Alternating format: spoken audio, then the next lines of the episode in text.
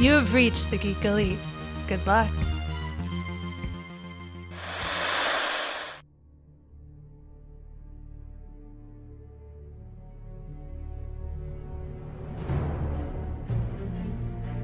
The future comes, and now my watch begins. It shall not end until my death. I shall miss no game, withhold no news, report all rumors. I shall wear no jerseys, and plead allegiance to no side. I shall live and die on my webpage. I am the word in the darkness. I am the watcher of the T V. I am the megaphone that informs the realms of geek. I pledge my hands and name to the Geeks Watch, for the geeks and all the geeks to come.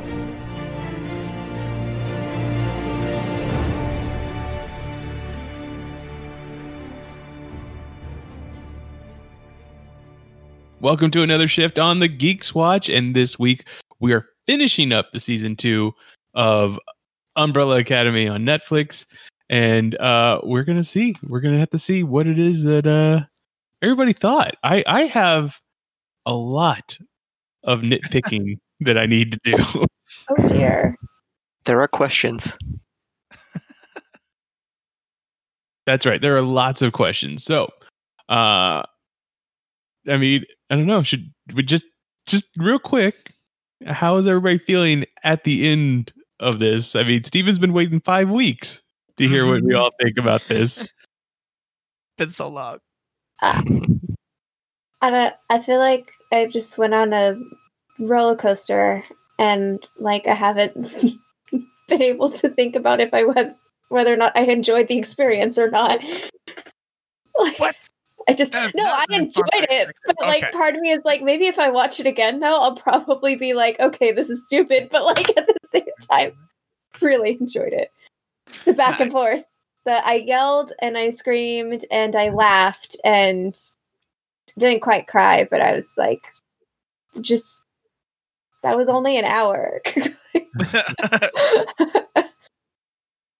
Well, just like I was hoping for, it definitely took a left turn, mm-hmm. and it still had some some interesting surprises. Um, some of which I felt were like completely not set up at all. So much like the ending of The Great, I'm like, this was an incredible build-up. Why did it stop here? we needed we needed something more after this. I mean, Steven, you can actually say stuff now. Yeah. No, I, I thought we were still doing like roundtable stuff for what people thought of the season and stuff. I know, that's what I'm saying. Yeah, it's your turn now. Well, no, I freaking love this season. Okay.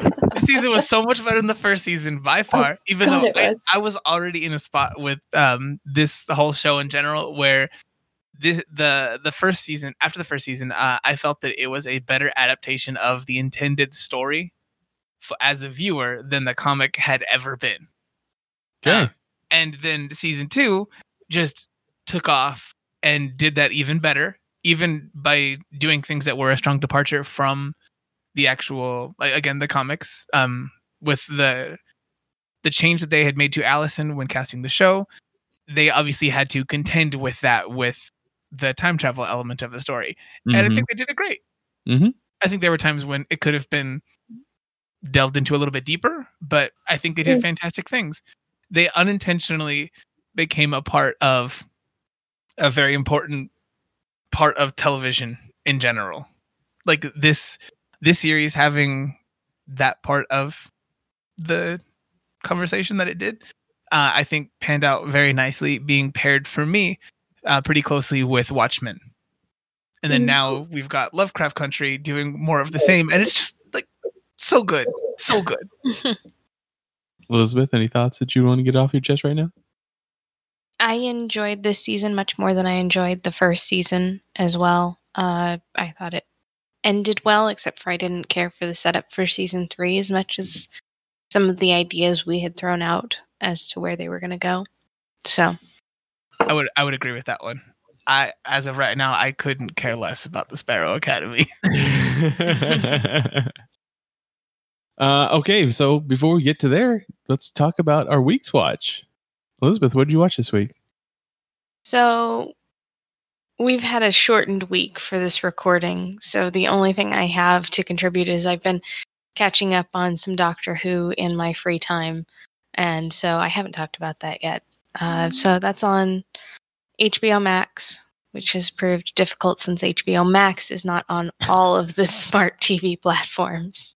Oh, mm-hmm. um, really? That's not on Roku. It's not on Roku. It's not on uh, Fire. Uh, it's I don't.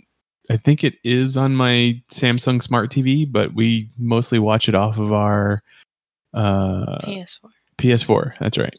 Wow, that's unfortunate. It is. It's very unfortunate. It really is. So most recently, I watched the uh, final season of Capaldi as the Doctor, and I thought it was. I really have enjoyed some of the uh, takeoffs that they've done with the companion characters, uh, making them stand alone more and stand apart from the Doctor. And I like that they've kind of leaned into the fact that while the Doctor is our hero, he's a very flawed hero mm-hmm. and is not necessarily the good guy, if that makes sense in the overall scheme of things. So okay. I... He is the hero of the story, but he is not pure. So now, is, I kind of delved into that. Was Peter Capaldi, was he the one who played uh, the quote-unquote War Doctor? Or no, no, War Doctor was uh, Professor Brewer. John Hurt. Yeah. Yeah, yeah no, uh, Capaldi is the twelfth Doctor, and he is... Let's see, what seasons would that be? Uh, I think oh, it's season eleven and ten. Or probably it's more than that because he did more probably two seasons.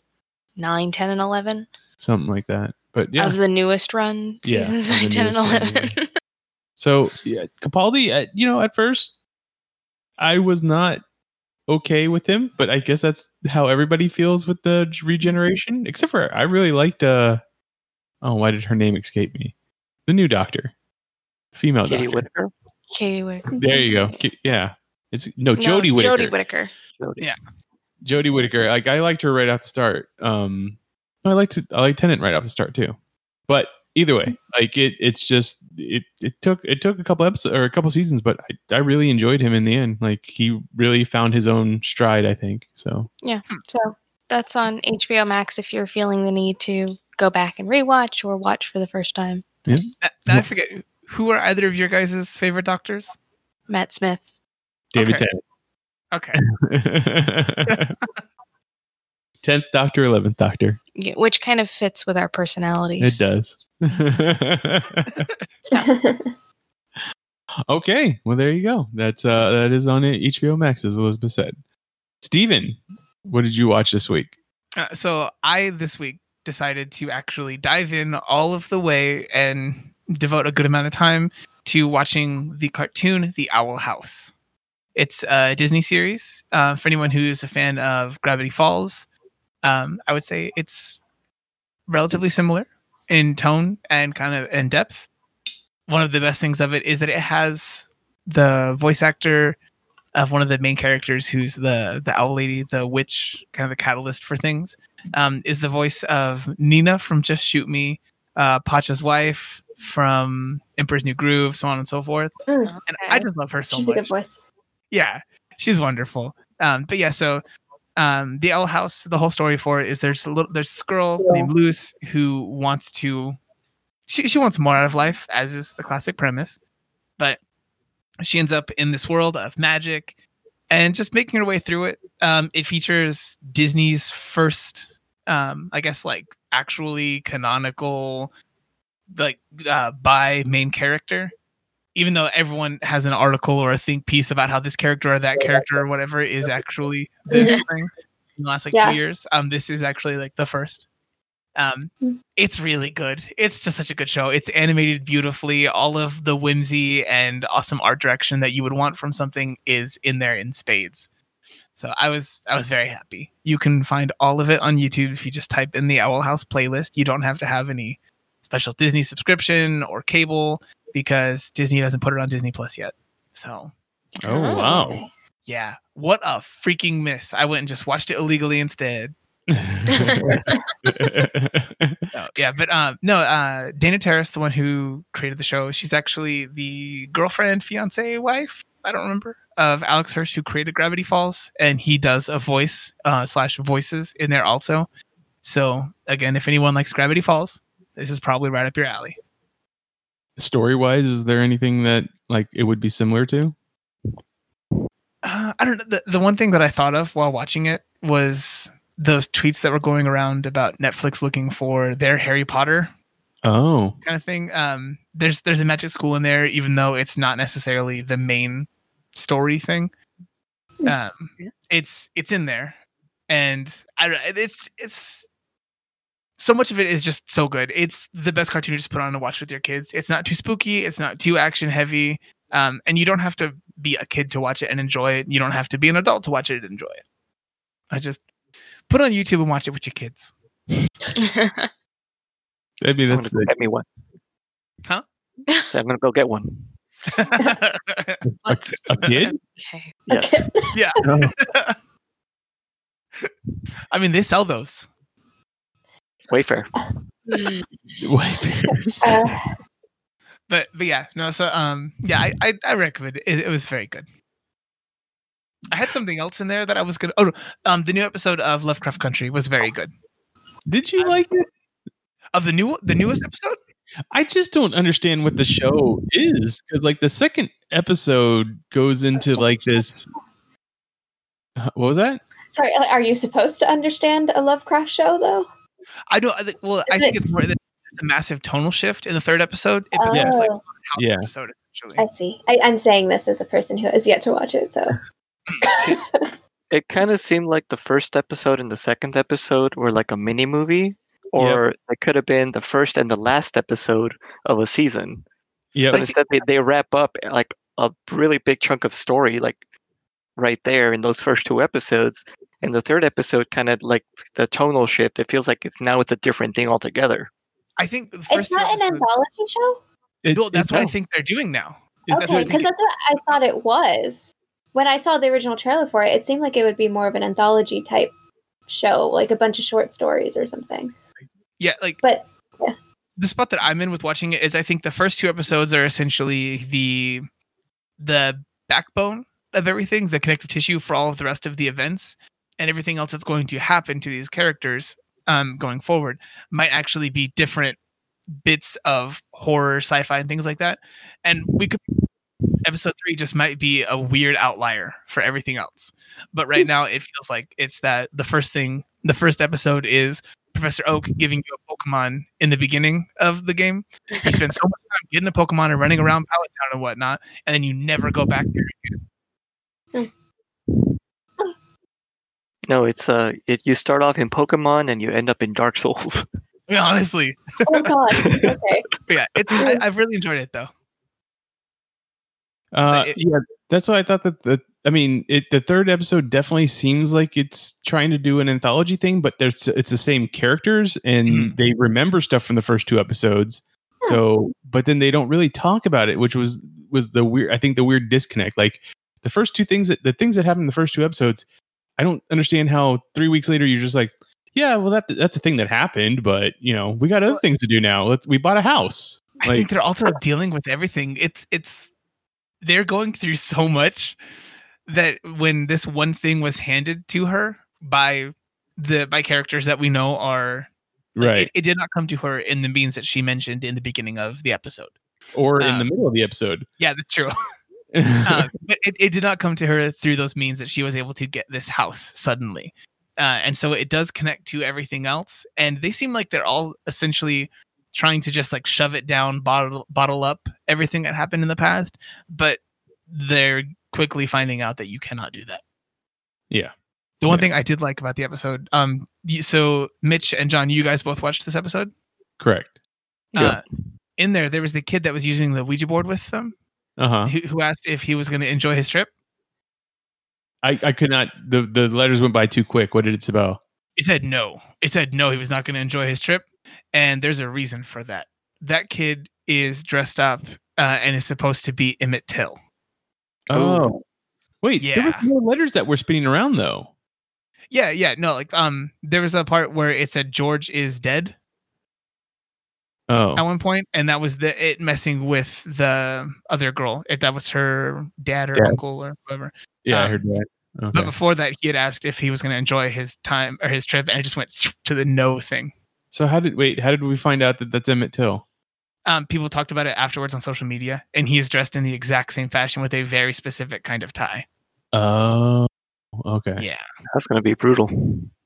I don't think we see him again. Well, yeah. Yeah. Now, but isn't yeah, like, it interesting? Like, I don't know if anybody else feels this way about the show, but like when all these horrible racist things that are rooted in real history are happening to these people, and then monsters show up, there's like a sense of relief. Yeah. It's there like was from uh, what is it? Uh, was it Omar from the the Wire? His dad, right? Yeah. His dad, his dad. He says, like, "What are we supposed like? We're supposed to go tell them like what? Are we, what are we supposed to tell these guys that like white people have magic on their side too?" Yeah. And that's honestly one of the biggest things to have said for this one. Like, goddamn. uh, well, there you go. Uh, Lovecraft, Lovecraft Country is on H B O right now, so you can watch that there. Jessica, what did you watch this week? Uh, I went ahead and binge watched one of my guilty pleasure shows, Lucifer. So, yeah, season five on Netflix. I have not watched it since yeah. it went to Netflix. Oh, you should, because, like, it just, without a, like, bigger network watching over it, they just kind of, like, throw shit to the wind and just do all this crazy, like, whatever you could want to do, where your main character is Lucifer and he helps a detective. It's just...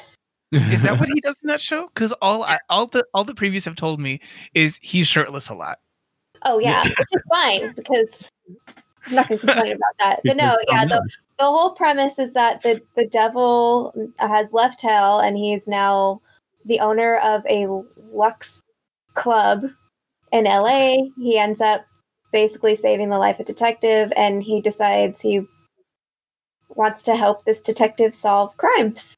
And he uses his power of influence and all that stuff on people. And he also, I think one of the most interesting aspects to it is that he never lies. So he openly says he's the devil and that his, he doesn't say God, he says dad instead. And just, mm. which is just funny. But, and I watched it because I just, I thought it was a hilarious concept. I never thought the show would get past one season. Like, it's just one of those things where you're like, it was on, like, what was it, on A B C or... Fox. Fox? It was on Fox. Like, it, you just...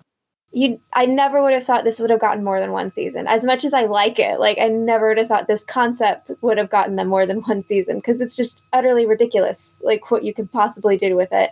And they do. They get utterly ridiculous later on. And season five, well, the first half of season five definitely takes the cake. I mean, utterly ridiculous. Yes, like it's just it's one of those shows that would be so fun to write because you feel like you could do whatever the crap you want. Like there's literally just episodes in which they're like, well, these characters, they're like pretty solid characters, but they've never interacted with each other. So we're just going to throw them together at a club and have them go partying together and see what happens. Like it's just it'd be so fun to write. Yeah. And like, yeah.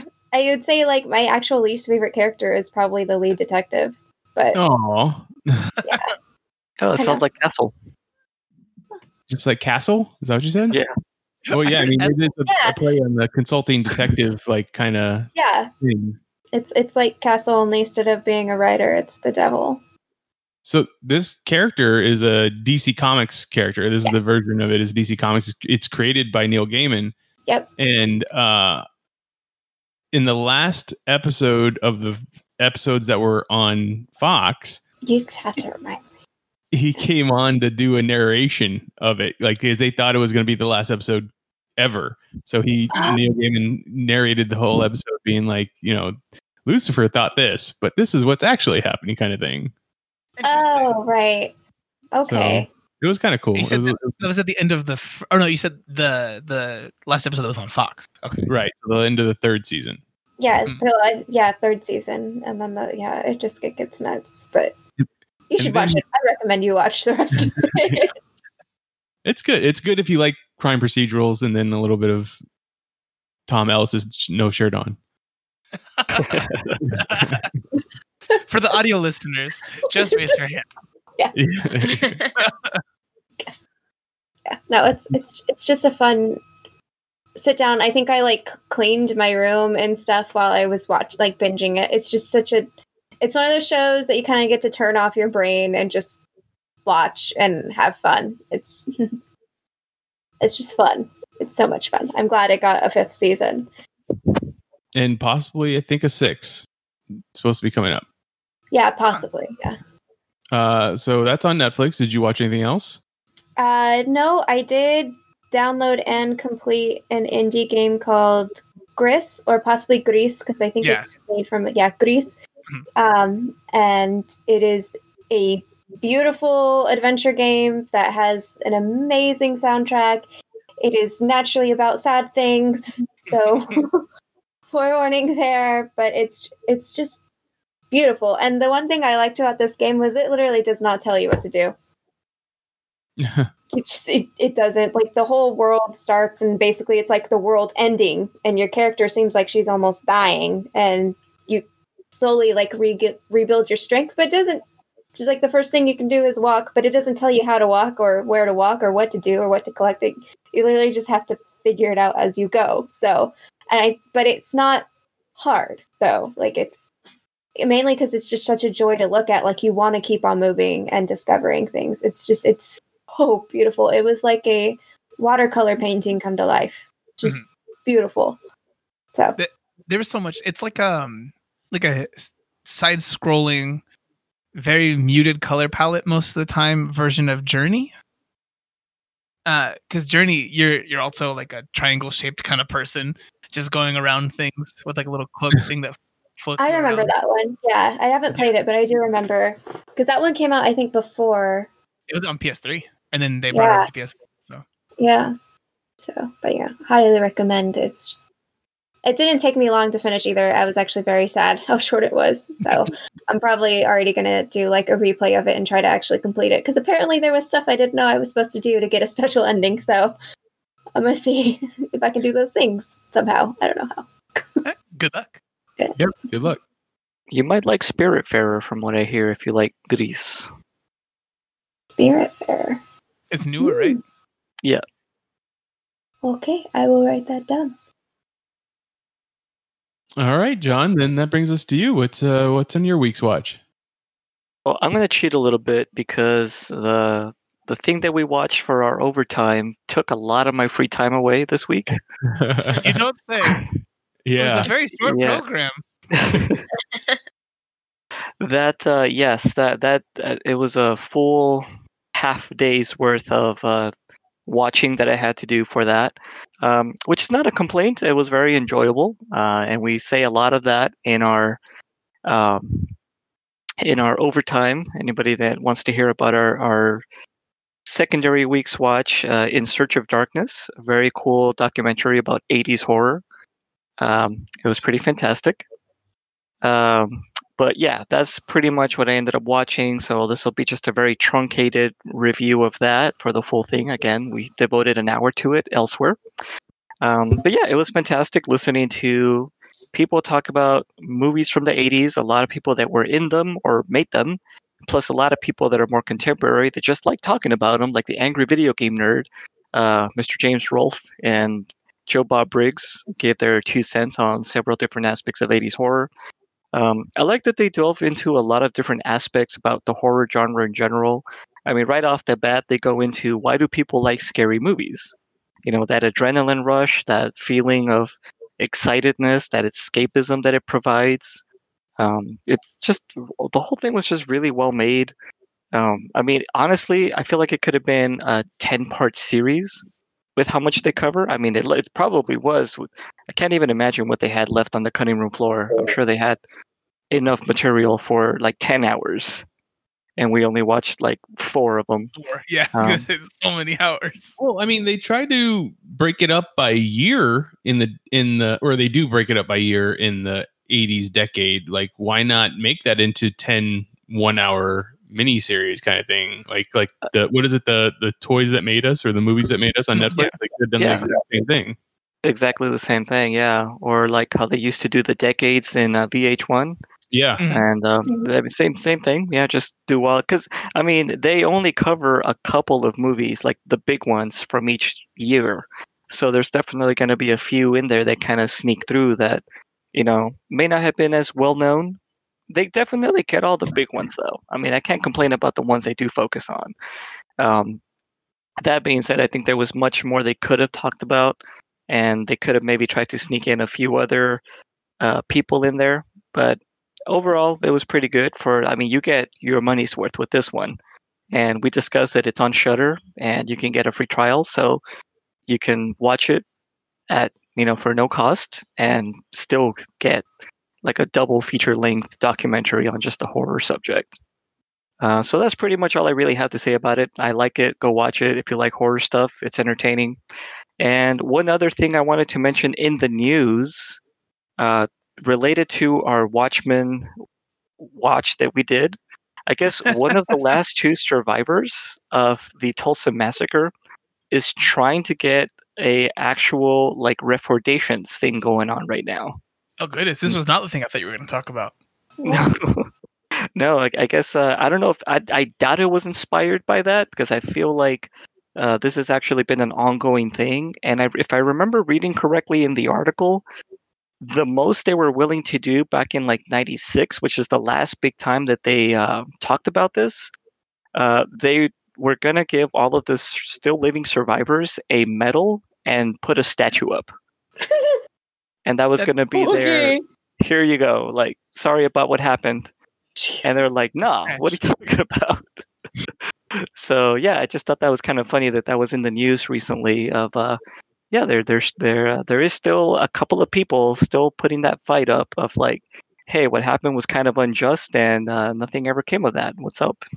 Yeah, no, definitely an ongoing one.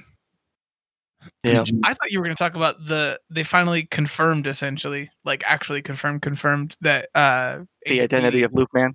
Yeah. Like, oh, okay. They actually said it finally. Oh, oh wait, they what? Did? Yeah. Well, if you read the uh, the the what what was it called the the the P D pedia, right?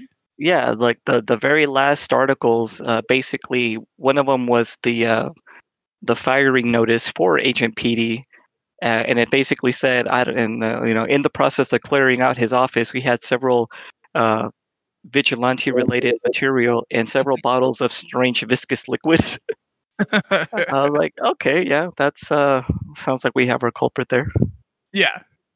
So I was gonna say, what what was the piece of whatever that came out? Did did the did Damon Lindelof just come out and say it, or what? They were doing like an interview kind of thing, and they had a little part where he like, I, I guess, like walks in, in some way, shape, or form. Uh, I, I it's been like a couple weeks since I read this one. Oh. But like they, it was a direct interview with David Damon Lindelof and the other person whose name I can't remember. That was the like producer of the show or something, or I the, think the writer. Actor?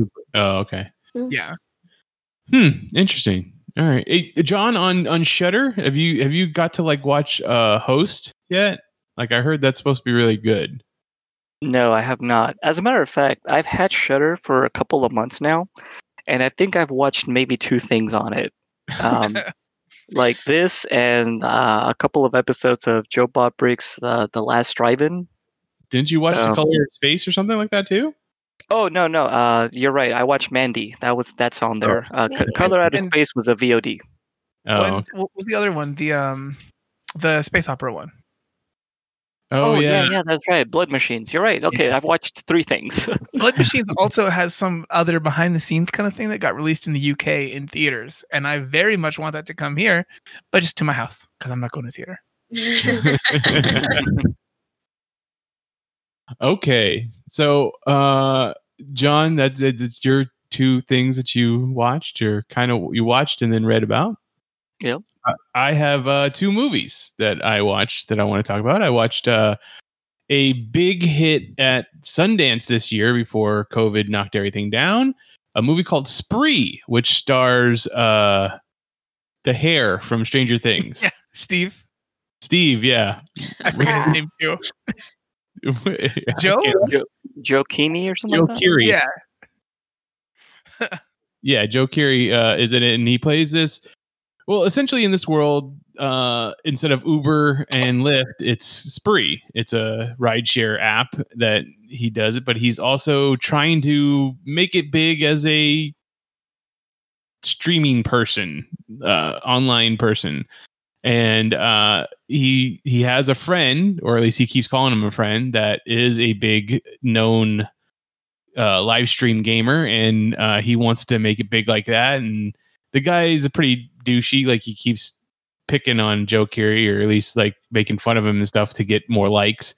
Mm. And then while he's streaming, Joe Keery comes up with like, I got it. I got the best thing that's going to make me famous. And he just starts killing people that he's giving spree rides to.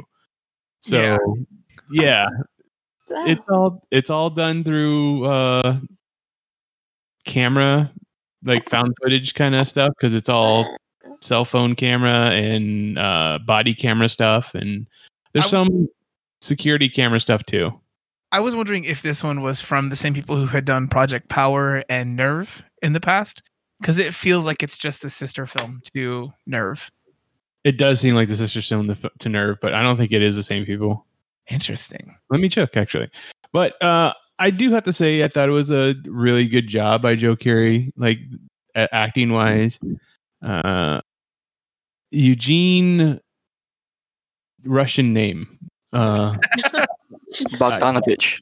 Uh, no, K O T L Y A R E N K O. I don't know why you kept spelling it. I, I got why? the first three, and then I then I, I wasn't keeping track anymore. Kalishnikov. I don't think it's Kalishnikov. uh, Yarenko is the last. Kotlarenko. There you go. Um. Anyways, it, it was actually an interesting story though, because I kind of wrote this one off like this is gonna be doo doo. Hey, no, it's not. It's not complete doo doo. It's it's definitely nothing I would have. It's not. It's nothing I would have wouldn't paid to see in the theater, but like, you know, watching it's it interesting. At home, yes, it is interesting. It is definitely interesting. Uh, but I, I, it's just, it's just a. You don't really know where it is that you fall. At least that's how I felt. I don't know where I fell on the moral of the story. So, mm. okay, yeah, like, was I it think supposed it to be like? Was it supposed to be like, ah, oh, like people bullied me, so I'm the bully now? Were they like jokering it? Or? No, not like that. It's more, it's just because he's just obsessed. He's obsessed with being famous, like internet famous and stuff like that. There's there's a part because David Arquette plays his dad, and David Arquette is a is a D J in it, and he D Js every other Friday at a strip club. And when he's there, like he needs a ride from his son. His son gives him a ride to the strip club, and he's like, "Hey, I got a big surprise for you." And there's some lady inside that's uh visiting from Korea, and she is a huge Instagram D J or something like that. I don't know. Uh and he's like he's just like, "Hey, could you just tag me in something? Just tag me." And then because like, you could, you know, if you, you your followers saw that you tagged me, you, I'd get a bunch of people. Like it's that's his whole thing all over yeah. and over and over again. So it, I'm looking at the things for this here. Um you said this was distributed in uh mostly film festivals? I believe so, but it's on V O D now. Because here in the stats for this film, it shows the box office. Yeah. And unless they just knock off the last three digits, because movies so typically make so much money, the, the box office for this is forty-three thousand dollars and sixty or forty-three thousand sixty-two dollars. No, because it would it went to Sundance, so it would probably be on the film festival circuit. It would have been, and then. Uh, when whatchamacallit, COVID, COVID hit, there was no movie theater for it to go, so it just goes to video on demand. Okay. So. I just like, man, that's rough. it, it, it, it's harsh. This he this gets an asterisk on the back of the baseball card? I don't know if it would get an asterisk, because I don't think it would definitely have done well in the theaters either. Mm. It just doesn't seem like that kind of movie. Like home home theater, maybe, but not yeah. in the theater. Uh, the other movie I watched was uh, We Summon the Darkness, is a new Alexander Daddario movie. It, it's made in two thousand nineteen, but it is takes place in the early eighties. I know that they probably say the year, but I don't remember what it is. And it's it's essential because, like, around that time, there's these um, there's a lot of murders going around the country where that were being uh, chalked up to satanic cults and stuff. Satanic panic. Yeah, the satanic panic. That's correct. And uh, and like it plays into that this whole movie, and it's it's funny. Like, there's a lot of really funny parts in it, and other than Exa- but other than Exa- Alexandra Daddario, uh, the main like male counterpart, uh, it, he was familiar because he was in Battle or Alita: Battle Angel. Like, he was the oh, was he the bad robot boyfriend? Yes. Oh. And then uh, also Johnny Knoxville is in the movie, but he's got a very small part. Hmm. So, haha. uh, I thought it was I thought it was a very good movie, not like a great movie, but I thought it was a good movie. So uh, I suggest any. I don't I don't want to give away too much of it, but like, give it a try if you are into that. It's interesting. You definitely like you're giving just the broad strokes thing for it, so there's got to be turns. Some yeah, I'm, I'm curious. Pretty much. So I'm hoping one of the characters is a succubus. You want you want Johnny Knoxville to what? I'm Johnny Knoxville, and this is the succubus challenge. Good boy. Uh, that's also on V O D. So those are the two movies I wanted to talk about this week. Um, I assume nobody else has had a chance to watch either one of those. I know Andy watched Spree twice at Sundance this year because he liked what? it so much the first time he watched it. he, he picks the weirdest things to get really about, and I mean, obviously he's gonna have a good time going to the Sundance Festival and whatnot, but he was about that awful Netflix movie with the people from uh Workaholics that have oh, like, yeah. that hotel. Yeah, he the... made us watch that movie, and I there are a few things I've been more angry about someone doing to me. Is that the, the Game Over movie? Yep. Yeah. The the comedy version of Die Hard, basically. It's trash. Oh. It was not good. It was not. Okay, well, let's go ahead and get into the last two episodes of Umbrella Academy Season two. And I just have to say, am I supposed to believe that Ben grew older as he was dead?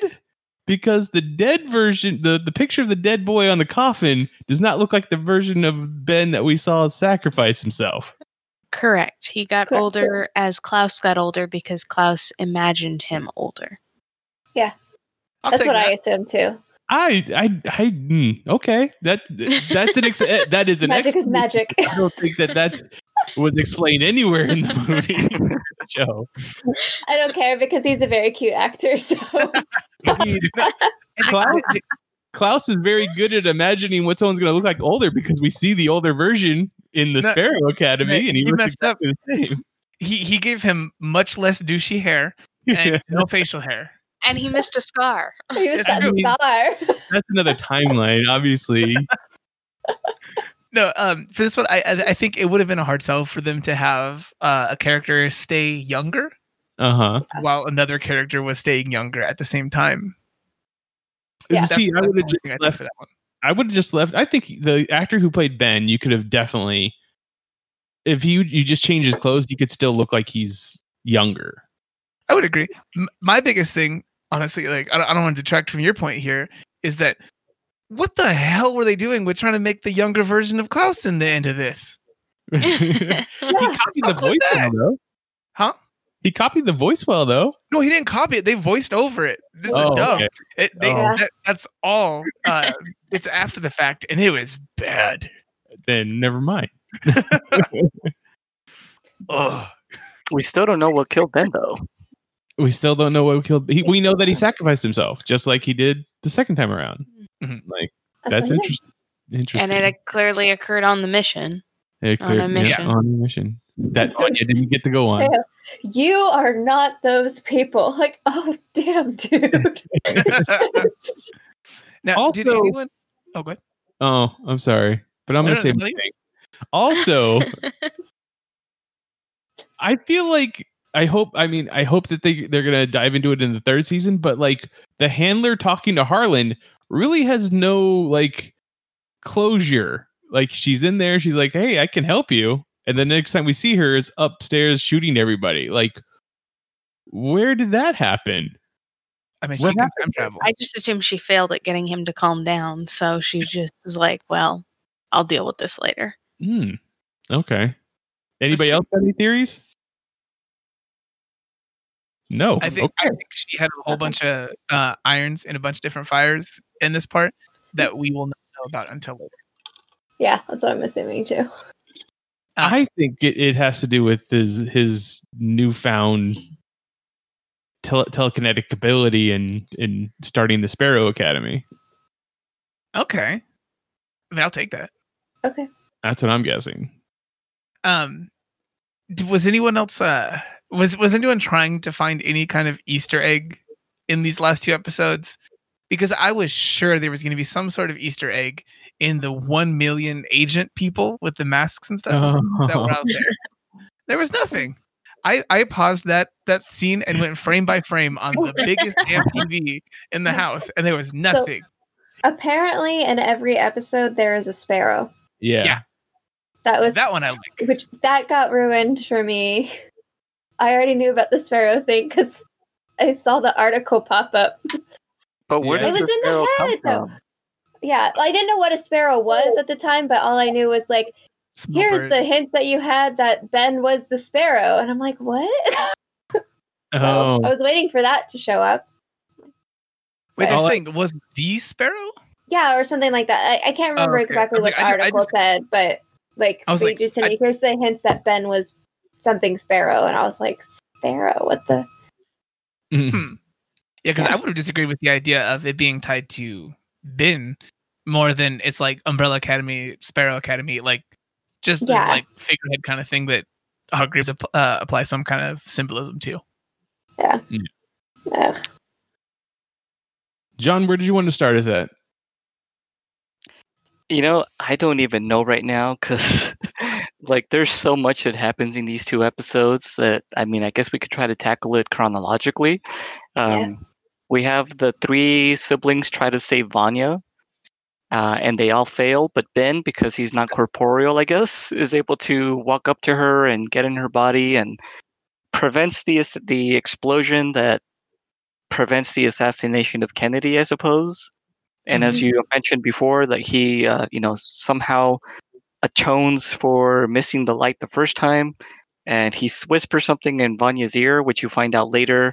I, I guess we were meant to infer uh, from that beginning of the next episode that Klaus prevented Ben from going to the afterlife properly, mm-hmm. and Klaus yeah. may have secretly felt guilty about it. But that's literally the first time that's ever been brought up. Like, they never mentioned that, as far as I'm aware, any time during the last nineteen episodes that uh, Klaus had any remorse or felt any kind of guilt for I why feel like Ben was still there. Klaus only feels remorse or guilt as a person, though. That's how I was reading him, at least. That's why he has his addiction. I didn't like necessarily was- like point it that it was necessarily Ben. I just think Klaus is filled with guilt in all things that he does. Even though he still does them, like I, I don't know, but yeah. Well, his power is very sad in its yeah. nature. It's talking to the people who've passed. Like they, all of them are either going to be have something that they felt is unfinished, or they're going to have relatives that miss them so much. So I just thought it was weird that like all the other aberrations that he seances are blue, but Ben, as soon as he brought Ben back, is like Ben color. Yeah, I don't know if it's supposed to be because of his connection or the strength of that connection. Because uh-huh. Ben also does have these other this other possession kind of ability. That's what I was going to say. I, I thought when he did that to Klaus, I thought that was a Klaus thing, but apparently yeah, it's a Ben thing. Or is it a combination of the two? I, I think it's both. Like it's Common. power by proxy. Okay. Yeah. So that it, I that was another thing. Like, does it seem like everybody has like a secondary power now? Like al- almost everybody, so to speak. It, secondary it makes sense. mutation. yeah, like it, it makes sense to me. I mean, over time, they were trained it, it just this one thing, and then basically just shoved down for the whole rest of their yep. existence. So mm-hmm. they're not going to achieve their full potential Mm-mm. in in this. They're, they're, they don't have any room to expand or grow. Hargreeves put everyone into a very, very, very specific box. Yeah. Now, I will say, though, that Diego definitely had a much more improved power towards the end here, um, yes. where he can literally, like, stop bullets, like Magneto style. I completely forgot that was his power. I was like, what the hell is he going to do? Oh, yeah, he can move metal. I forgot he could move metal. I was like, he just throws knives. I forget he actually moves so- it. Do you think that, that he's a full-on telekinetic, or is he just a master of magnetism, or can he just move metal? Anybody as far got- as I know, it's just the metal thing, but I would very much like it if they expanded it, and it's just that he got stuck on the idea of metal.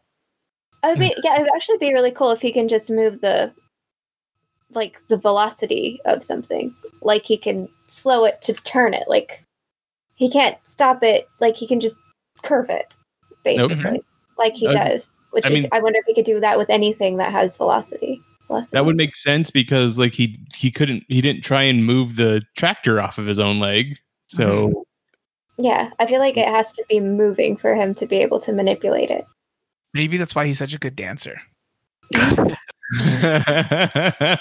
and I feel like velocity m- manipulation of velocity would pair well when you're talking about types of powers, because Vanya's is all about sound waves. Mm-hmm. Mm-hmm. So if it's connected to particular forms of energy. Hmm. Yeah, no, I'll take that one. Also, they're like, all physics-based. He does also have the tendency to deflect in, like, the emotional sense also. So. Wow. This goes deep. After that, though? Uh, after that, we have uh, some interesting situations where Hargreeves confronts the council or the, the, the whatever, the, the group of the twelve or whoever they were. Shadow, the Shadow Council. Yes. And this gave me just a huge what the fuck. Um, I was kind of expecting something like this, and even though it happened, I was still like, what am I watching here? Yeah. um, Actually, the, the whole scene of Diego trying to save J F K really tripped me out. I also decided to, like, drink a little bit more than I normally would on a Monday night when I watched this. So, but was it, like, a little trippy to you guys? Like, the colors changed or something? Like, something fell off for the filming of Diego actually running across. I think it's because it, they did that, like, version of the camera that's, like, attached to Diego but pointing at his head, so, like, everything around him is moving but he's kind of still. It felt yeah. like they just tried to stick true to the actual footage that they possibly could have, but it made it too uh, unrealistic. To me, that might have been what it was. Hmm. Maybe. Like, I don't know. I, I didn't catch anything at the time. Okay. Like I said, though, double lemon drop martini hit me pretty hard. I think it did have a slight dreamlike quality to it. Yeah, yeah, it's like dreamlike, or like it just didn't feel real at all. Whereas the rest of the show felt very real. So that's where I thought maybe they doctored up the original footage and put him in there. That's mm. more what I was thinking. I'll have to watch it again. Did you guys still? You guys were bigger fans of this version, the older version of, well, younger, I guess, version of Five than I was. Did you guys still like him? Are you him no- a little bit more? Are we talking child or oh, old man? Version. The old, old man one. The old White man. Hair. Yeah. White no, hair. So fun. Fives is still Fives. I didn't like him at all. I don't get how you guys liked him. Wait, which well, I, the, the old man. man the, the adult. Pre-time travel. Yeah. Yeah. Yeah. Well, I it was, believe him. I, I liked the setup in terms of I like how you deal with that interaction and that question of time paradox and seven stages of paranoia. um,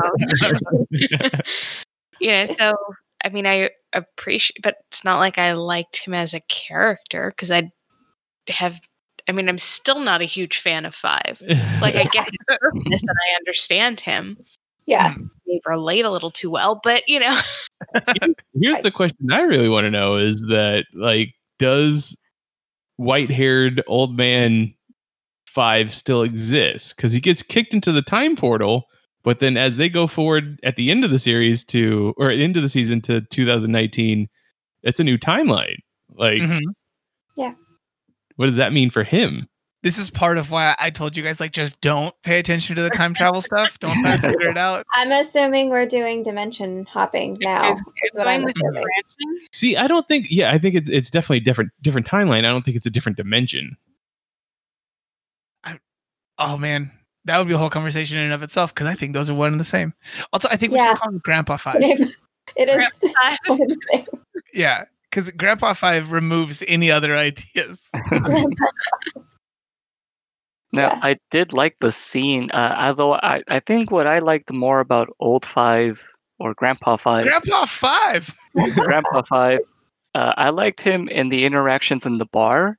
I didn't like mm-hmm. his interactions as much in this episode, but I did enjoy the overall mm-hmm. fight scene uh, to this tune of Dancing With Myself.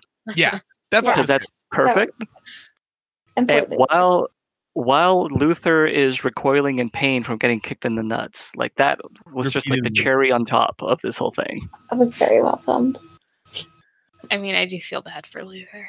I think and Luther if- is finally living up to who he should be. I'm going to jump forward a little bit, though. Like in the scene when um, Lila is coming to the house to to fight everybody, and Five sees the bricks falling on Luther. Like, of all the people, Luther's going to be the one that can survive bricks falling on him. And that I, was character development for Five. That was all that was. But then, I've, also, I've no, I've taken so much. I, I take so much issue with all superhero and powered things, where a person can punch something crazy strong and not just have their bone get obliterated when they hit it with this force, but then someone like shoots them with a bullet, and they're they're like, ah, my body. Like there are other pre- prerequisite strength things that apply to super strength and other stuff like that. This is true, but also there's not a scratch on Five after being pummeled with bricks, tons of bricks. That's, that's what you get for living a life of an assassin. You're just like, it's fine, just walk it off. Yeah, it, it, no, he, you, you have to roll with it. He was okay. A little dusty. Yeah, I'm sure the, the boy shorts were torn a little or something. Okay, sorry for jumping ahead. This is no, the, in my head, my mind. It, that is the most appropriate thing to do with Umbrella Academy. Yeah, absolutely. That's what it does to itself. So, yeah, we pass all the whole Kennedy situation. Hargreeves confronts the council. Uh, we never find out what happens to Grace. She could still be alive. She could be. I'm sure that's going to show up in the Sparrow Academy. Well, I got the yeah. impression that she left him. Mm-hmm. Yeah. And without without Pogo, because Pogo escaped, and without Grace, or a version of Grace, I can see why maybe Hargreeves loses control of his own academy and it becomes the Sparrow Academy. If, no, if I don't, not hidden, turning it I don't into... Think, I don't think Pogo escaped. At the last time we saw Pogo chronologically, he met up with Hargreeves after Hargreeves kicked Diego's ass. Yeah, oh. I don't. I don't think Pogo goes away. Away. Oh, yeah. I, I, that. I must miss that. But one. Hargreaves standing up to the shadow count, the the shadow, the, the whatever. Bad, the bad guys. The bad guys. um, the human bad guys, uh, as opposed to the commission bad guys, which I guess they're also human. But anyway, uh, changes how he approaches things because he's very clearly under their thumb. I think Grace leaving and his lack of fear of need to keeping his secret causes him to kind of go even farther off the deep end. Hmm. Like he's a con- he's at least originally a very controlled crazy. Mm-hmm. And this seems to be just like what happens when you take the guardrails off. Yeah, one hundred percent. They were the bumpers. Yeah. So If we he takes off his face and it's some type of alien underneath, like That goes against what we saw in the first season, though, in the flashback of the episode where, like, is he all, like when wherever other planet they're on, they wear human masks? Yes, I don't. I don't think the fir- the Flash from the first season is from another planet. Okay, I think that is from his. I think he's already arrived in Earth and he flees whatever war to land in the U S I mean, because this episode seems to suggest that his original colony is from the dark side of the moon. Yep. Because that's what they accuse him. I think that I think that was supposed to be his moon base where he had Luther.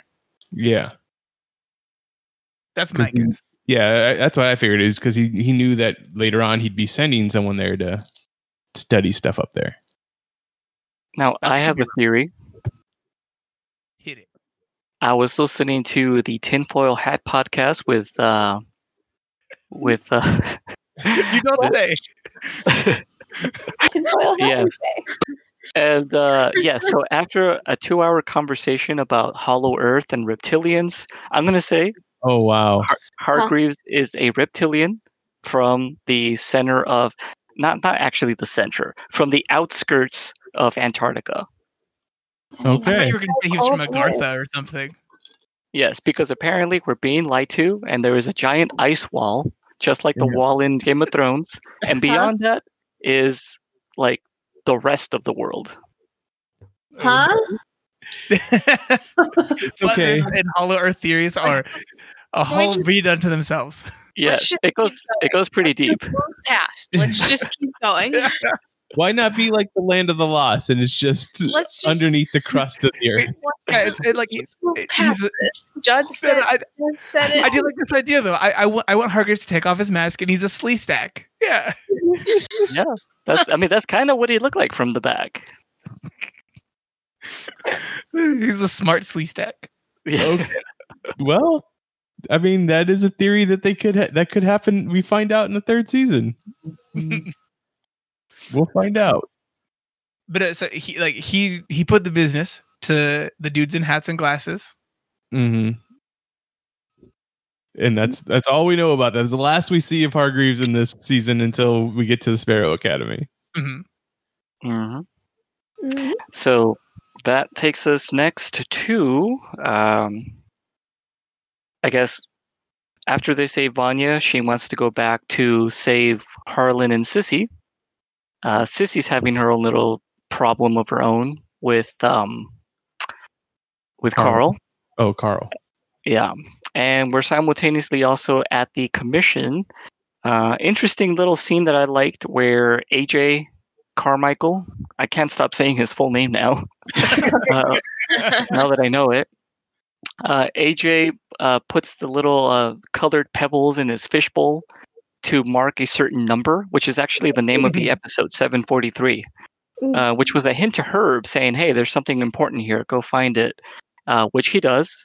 And it's the document that apparently the handler forged under A J's name in order to have Five kill her, Lila's parents, mm-hmm. so that she could then claim Lila to raise her as her own little secret uh, umbrella child, essentially. Uh, who, again, skipping ahead a little bit, she seems to be the Peter Petrelli of this show because she can mimic the other people's powers. That's her power, I guess. Yeah. Yeah. Which I used to think was one of the most interesting powers. I'm pretty done with that idea at this point. Why? I dude, it's it's so often now that this happens. Like Infamous Second Son. Uh, we've got um, Rogue with this, Peter Petrelli. Uh, there are so many characters, and they're always like the most pivotal kind of character with this kind of power, and don't get me wrong, that would be an important power. But I want there to be one who, if you're going to do that kind of thing, it's like, yeah, I can take anyone's power, but they've got like a shitty two percent version of the person's power. Yeah. Well, she that doesn't have the two percent power. Version, though. No, no, she seems to be able to wield them almost immediately.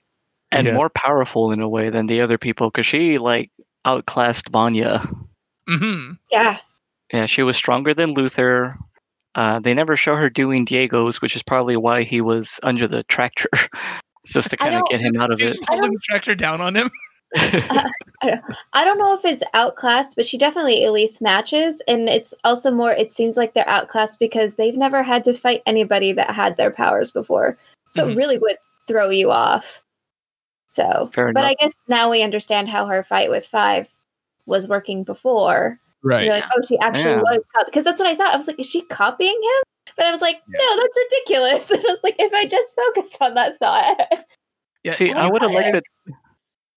I would have liked it better if uh, she really was just that well trained, where she was more of a match to Diego, and like she could counter his power, but like without any actual powers of her own. It was just her like training and her physical ability. But this does make more sense, and in a way, it kind of cheapens it a little bit, because um, I thought it would have just been more badass if she was just that good of a fighter, um, mm-hmm. and and could predict, you know, his moves and all that. But uh, alas, you know, it is what it is.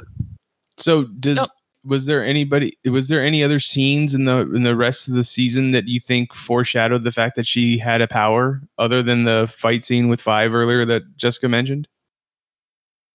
Does anybody remember anything like anytime? Because I guess no. she, she was never really around anybody other than Five and Diego. And Diego. Mm-hmm.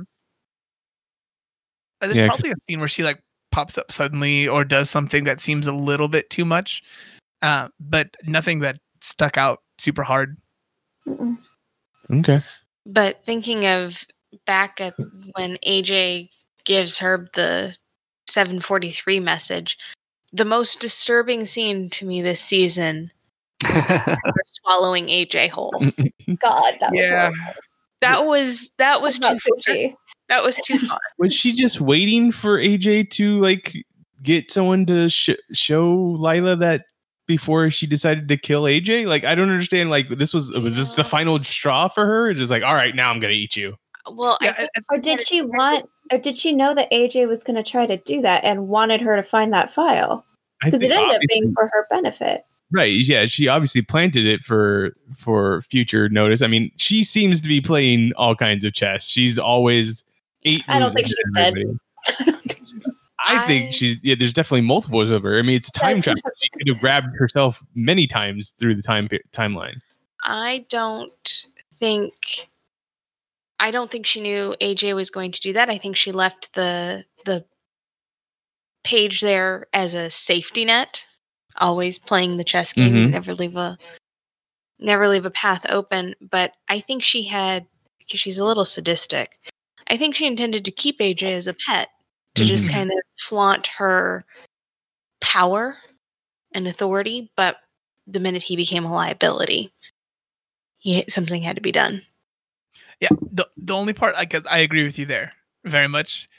I'm just curious, of all of the other ways that she thought of getting rid of him, like I don't think swallowing oh, sure. him was the first spot. I, I mean, I hope not. But I mean, that's, that's him dying in her stomach acid. Like that's a mm-hmm. pretty slow death. So maybe it just it seems not great. Yeah, it was that was that was the scene where I was like, this is too far. So too far. Thinking about the her not being dead, and when she dies in this one because the Swede shoots her before she can say something to Lila. Obviously, she was going to say something there, right? What if Lila wasn't the only other baby that she stole or yeah, stole. And like she found another baby that can do uh, form changing, like, oh, and that's who was, was there. And she was still Ooh. downstairs with Harlan or something, you know, like that's why, that's why that scene doesn't work. Yeah. For, like it, it leaves so much questions for me. That'd be I fun. agree. Uh, I, I think that the, she's far from gone. But yeah. did well, she survived a bullet to the head last time. I mean, this is nothing. No kidding, right? Now, um, did anyone else like really enjoy the part where Five finally does the whole just a few seconds thing, or were you just kind of like, um, okay, yeah? I I I liked it, but it was gonna happen, so I wasn't surprised that it happened. Like, as soon as they all died, I was like, okay, if I was going to just do the few seconds thing that his dad told him to do, like, which was fine. Actually, my most favorite part about this whole thing was actually the, the beginning when Vanya finds out whatever she did to Harlan. And you think for five seconds that maybe she's just going to go on her own, but instead she goes and asks them for help. And the fact that they actually end up helping her, I was like, oh my God, like, they're starting, like they're starting to slowly build, like slowly crawl out of their messed upness and slowly start to understand each other, maybe. And I was just so happy. Like, the, well, they're basically zero, like just. I feel like yeah. they're all finally getting to actually like live. They, yeah. They're living outside of who they had been forced to be. It's a metaphor. I yeah. think my favorite scene was actually when Vanya took the power back from Harlan mm-hmm. and calmed things down, because I thought it was a poignant um, growth moment, since mm-hmm. she was the catalyst of the apocalypse and very much feeling like her entire power was just to destroy things. So to be able to yeah. improve yeah. things, I think, was an important piece. Mm-hmm. That, and then the Swede joining Klaus's cult. That's Skeech now is the yeah. I don't remember what his actual name was. I keep calling him Skeech. Uh, is the new leader of. Um. Yeah. Oh, Ke- was it Keechy? Oh, Keechy. Okay. Yeah. No, I, I just, I, I did not enjoy the part with Five doing the few seconds thing. I, I, I just. I think with people watching any show like this, the chances of them not remembering the time when Hargreeves had said a few seconds could make the difference. I I don't think they needed to do the voiceover. No. no it's yeah. all the Blade Runner movies all over again. Especially yeah. it's, the show is meant to be binged, so mm-hmm. more than likely you probably just watched that five hours ago. Like, kind of thing. yeah. yeah. Unless you're us, yeah. So... so. Yeah, it was it was very telegraphed and it was all very expected. However, I did enjoy like the way that it looked, like his version of only going a couple seconds back in time, mm-hmm. as yeah. opposed to just opening up a portal and then jumping through it. Like, we got to see the mechanics of him getting up and moving and everybody else kind of going backwards in time, kind of thing. Mm-hmm. This is also the scene that I mentioned all those weeks ago, where there's a parody that needed to be made. Okay. Do you guys remember, by any chance, the Saturday Night Live skit with Andy Samberg um, that was parodying the scene in the O C? Yes. With uh-huh. the Imogen Heap song? And they, it was just like, like they'd, they'd read a letter and then the gun would go off and um, what you say? And like, yeah. hey. Again, again, again, a new person, unexpected person shoots. That's how they felt during, during it. And I was just laughing, even though it was supposed to be a peen. Not help that, that fuck it. You know, since she got, the handler got shot in the gut and probably the chest, I was kind of half expecting A J to like crawl out of one of her bullet holes. But alas, that, happened. Yeah, or even her mouth. Like, like if she's laying down, face down, you know, a pool of her own blood, and then like her mouth just starts to like pop open slightly, and he's like squirming out of there. You know, could have been that would have no, no. that would have been that would have like Elizabeth would have noped right out of it, and I'm done. We're at the end too. All right, so do we want to get into what we were able to make out from the Sparrow Academy? So is that them, like alternate timeline versions of them up on that balcony? I think that's a completely different set of people except for Ben. But we heard, and- I definitely heard knives. Like, I don't know if that was just Diego getting ready downstairs or if that was someone upstairs that was using a knife. See, and I think it was them, and he specifically put Ben in charge as number one. He renumbered them because mm-hmm. he decided that the other six were failures. So this is him trying to do better. Oh, Ben got his scar on the day that he was supposed to die. Yeah. So since he was the one who managed to self-sacrifice and pass the mission, therefore he is now number one, and you all suck. Mm-hmm. Maybe. Or yeah. Maybe he didn't self-sacrifice, and then one of them died instead. It looked like there were enough bodies up there that... Was it? Was there five? Yeah, there were there were seven total. Well, if yeah. you count the cube, it makes seven. The cube?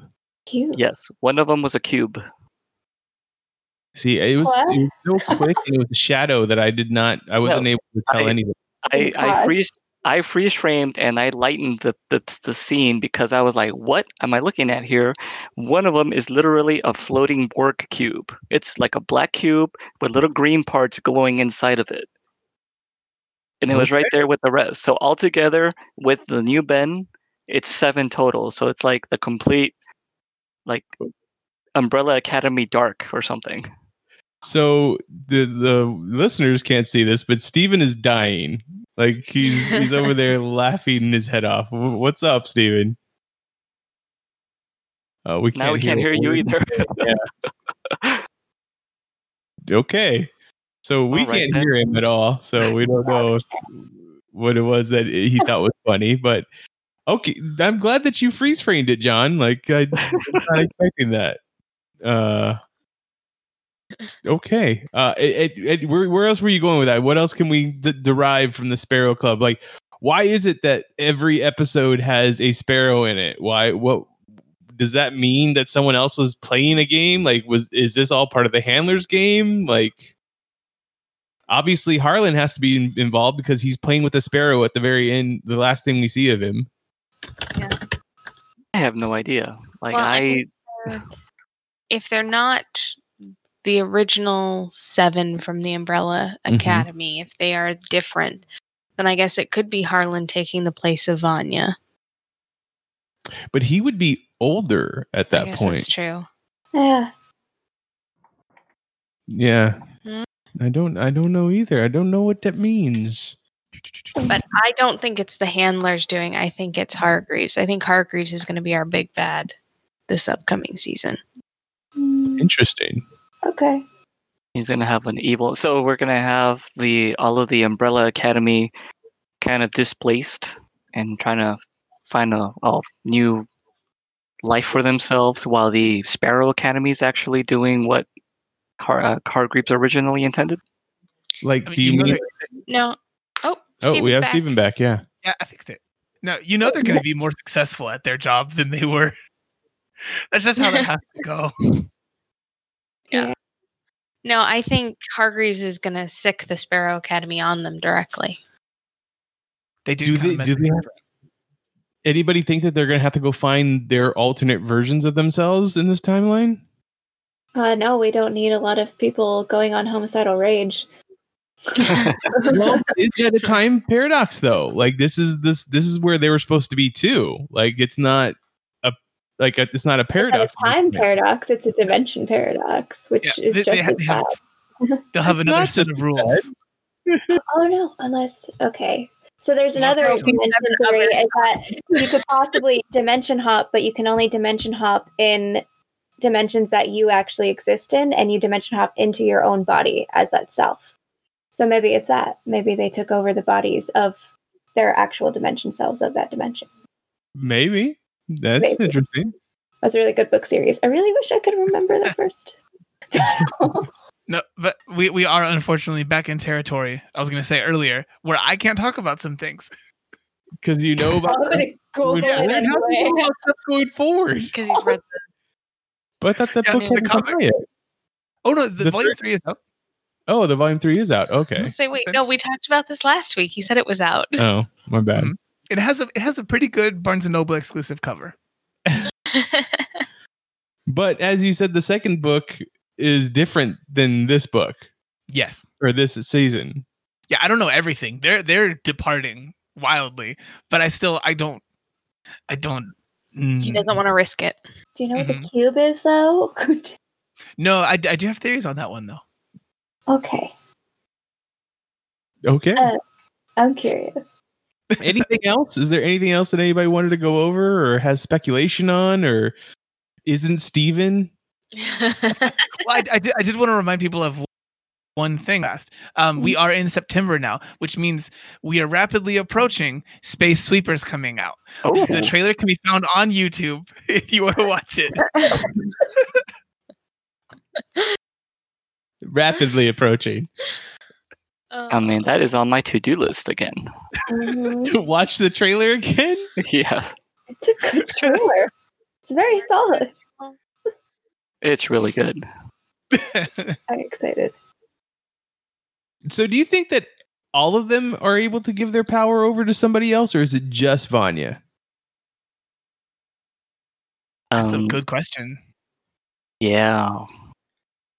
I feel like hers is easier to give over. Just because of the sound thing? Well, but yeah, and because she uses it to create, like, she's not just manipulating. I don't know. I could see it being like um, her power. It no, no, never mind, never mind. I don't know. I don't know how to put that into words. I take it back. Let's pretend I didn't talk for the last fifteen seconds. I think the the thing is, is that like the way that it's shown, the power, like the power going between the two of them, is like those little I I think are like little creatures, little beings or something like that. That's what's mm-hmm. giving all of the seven their powers. Uh, and which was also the thing that was flying away when Hargreeves' wife was dying in that c- scene in the first. Yeah. So I was wondering if that's like a thing that can be transferred between people or not. I don't know. I just, the way I saw it. So. Okay. All right. I, I think everybody's kind of done.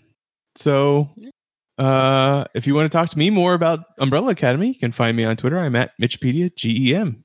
G E M stands for Geek Elite Media. Steven, where can people find you online? You can find me all across social media as either Peppermint Gentleman or Peppermint Gent. And Jessica? Find me on Twitter as J M Bailey Writes. John? I'm also on Twitter at Magic Bollocks. And Elizabeth? You can find me with the rest of Geek Elite Media at Geek Elite Media and our Facebook page forward slash Geek Elite Media. Uh... Tune in next week. Find out what it is that we're going to be talking about. Uh, we don't we don't quite know yet, so I'd be surprised to everybody when you come back next week. Uh, also, check out our Patreon page. We have lots of extra bonus material there that you can only get if you're part of one of our tiers. Uh, go to our website, geek elite media dot com, for archived episodes of this podcast and other podcasts on our network. And whatever podcatcher you use, please rate and review us so it helps spread the word of our network. Mm-hmm. But until next time, this is the Ge- the Geeks Watch on the Geek Elite Media. But until next time, this is the Geeks Watch on the Geek Elite Media Network. Saying, always remember to geek, geek out. out. This concludes our broadcast. Beep.